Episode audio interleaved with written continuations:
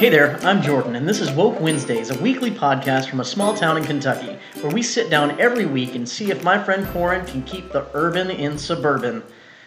Hey everybody, this is uh, Corin, and uh, yes, we have an exciting episode six for you guys today. Sorry we've missed last week, but uh, you know, sometimes life gets busy, and here we are. That said, I would like to introduce our special guest for this week, uh, Carolyn. How are you doing over there on the other side of the table? I am very excited to be here. Well, we're excited to have you because we've really been meaning to get you on the show for a little while. Uh oh. Yeah, yeah, that last word's gonna be fun. Yeah, you're you're kind of on our, our hit list. It's it's kind of a thing of honor, really. is it is it an honor? Should I be nervous? As far as you know. Okay. Yeah. Let's go with that then. Yeah.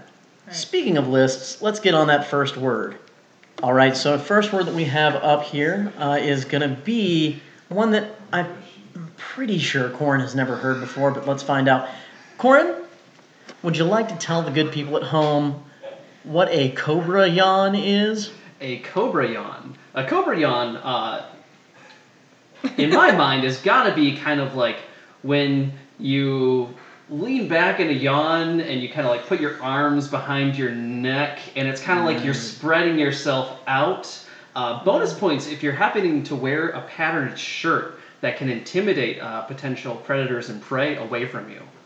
Wow, so so I'm getting a real sort of like Jurassic Park vibe off of this. Yeah, it's um, it's bonus points if you can spit in their eyes and blind them during the cobra yawn, Oh. but um, you know, not not required, of course. Not all cobras do that. Oh, thank God. Um, Carolyn, Carolyn, would you would you like to tell Corin uh, where he's landed on the accuracy scale yes. here? You were so close, but not at all. Um, a cobra yawn is the involuntary spraying of saliva while yawning, much like the venom spray from a cobra. In most cases, the yawner does not realize it's happened, only finding the aftermath once the yawn is over. Now, in usage, it goes something like this.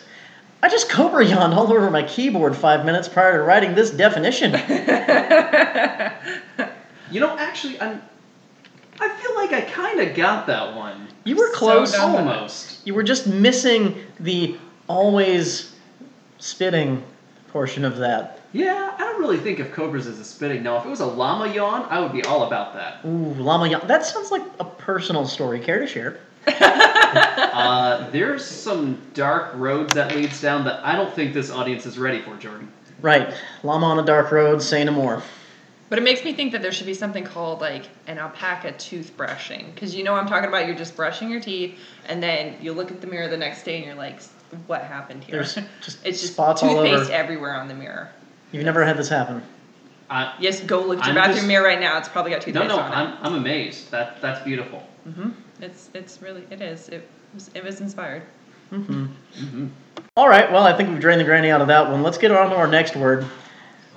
Corin, Yes. would you like to tell us what a bozophobe is? A bozophobe. I mean that. Saying that would be a fear of a clown seems just a little bit too easy. Too on the nose, you'd say. Yeah. Uh, you, you no. just squeaked that one by, didn't you? Um, Oh my Anyway, so I'm actually going to say that this is not necessarily the actual fear of clowns because I feel like that has a fancier scientific word. Mm, But instead, this mm. is just the fear of being associated with that friend or acquaintance of yours who happens to be a bozo. Mm. Right. Okay, so that's what you're sticking with. Uh, I mean, I suppose so. All right. Carolyn? Okay, see, sadly, I like your definition better. Yeah, your definition is way better. But Urban Dictionary says a bozophobe is someone who's afraid of clowns either jokingly or seriously. Some people pretend to be afraid of clowns or make claims that they were afraid of clowns as children. This all falls under the category of bozophobia. Is one afraid of if one is afraid of clowns, they may be deemed bozophobic. No. So I was actually right with my initial gut, but then I changed it because I thought that was too obvious. And you made it so much better. You did. You really I did. You liked it. improved it. Now, in usage, um, now, Corin, it would be something like this. Oh my god, like, I totally hate clowns. Dude, you beat being a bozophobe. Yeah. See, I think I like your definition better, though. See, I'm, I'm personally much more of a Beelzebuzophobe, but uh, we won't need to get into that one either. Boo and hiss, sir. Okay, I think we did good work there. Um, Thank let's move along to that Rare last. accomplishment. Absolutely. Let's move along to this last word for Corin before we turn the tables on Carolyn here. Uh oh. It'll be good. Corin, what is it to be distractivated? Ooh, distractivated. Ooh, that's a tough one.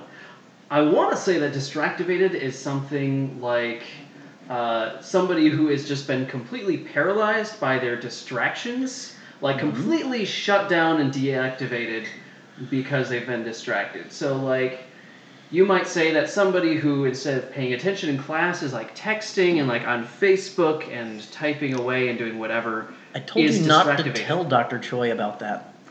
Well, I mean, I haven't said anything yet, but I do have the email pending if you don't give me, you know, a couple dollars under the table here. Bribery, bribery, and shame. Oh, there's no shame here.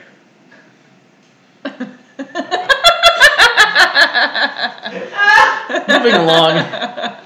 Moving along. Yes. Carolyn? I think we just got distractivated a little bit, actually.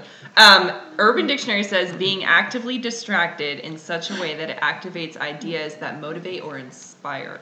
Oh. What's up, Pammy? You seem distracted. Nah, Brookie, I'm just distractivated. I just came up with a new word. Mm. All right, we have uh, we have switched chairs. We have turned the tables on our wonderful guest, Carolyn. Uh, Corin, it is your time to shine, my friend. Would you like to present the word? Absolutely, Jordan. So, Carolyn, could you please inform all the wonderful folks at home what are scarolels? Scarolels. Scarolels. Scarolels. Okay. Scarolels. Uh, they Scarolels, sound painful. Um, like Not to be confused with a scarellogram. Which is Oh, different and mainly me finds off. application. That threw me off. I was thinking houses. more down Yes. the Pac-Man route, and then nope, you just made it geometric. Yep. Um, Yep. Okay. Uh, scarolel. Uh, I'm a scarolel, and that is a do tell. person that is scared or not good at parallel parking. Ooh, and that's an interesting direction to take that in. Hmm. I do like that one. Yeah. Carolyn, the real definition of scarolels, are you, are you sticking with that one? I think so. Okay. The real definition of scarolels is frightening parallels in history appearing to repeat themselves. As in, the recent threat of government shutdown has many scarolels to previous shutdown threats. More at 11. Mm-hmm. That is a scarolel. Okay. True. I like mine better. I mean, I can't blame you. That's uh, that's I, are, are you sure there's no bias in that statement? I just want to make sure. Mm, no, compl- I, I report no conflict of interest. Okay, that's great. I'm glad you investigated yourself and uh, found no faults. There are definitely no scarolels going on here. We need to submit a claim for Urban Dictionary to investigate the accuracy of their definition. Oh, that sounds great. that sounds great, and I'm sure you'll oversee that. Well, that's all the words we have for this week. Thank you so much for joining us for Woke Wednesdays, the show where we sit down and find out what we don't know. Yes, thank you so much, Carolyn, for joining us, and thank you all for listening. Uh, if you enjoyed this episode, please leave us a review on iTunes, SoundCloud, wherever you happen to be listening this on. You can follow us at Dub Dub Podcast, and we would always appreciate your subscriptions. Uh, now, Carolyn, is there anywhere real, fake, or otherwise you would like for people to be able to get in contact with you? Um, wh- however, they do the Dub Dub podcast thing. Like, yeah, sure, this is fun. No.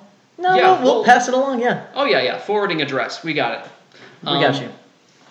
So again, we will go ahead and uh, conclude this episode here. Uh, do we have any five star reviews, Jordan? Y'all been lazy. Oh, well, I'm very disappointed, but we are still willing to read those five star reviews if you leave them for us. Uh, you have evidence of this from our last podcast.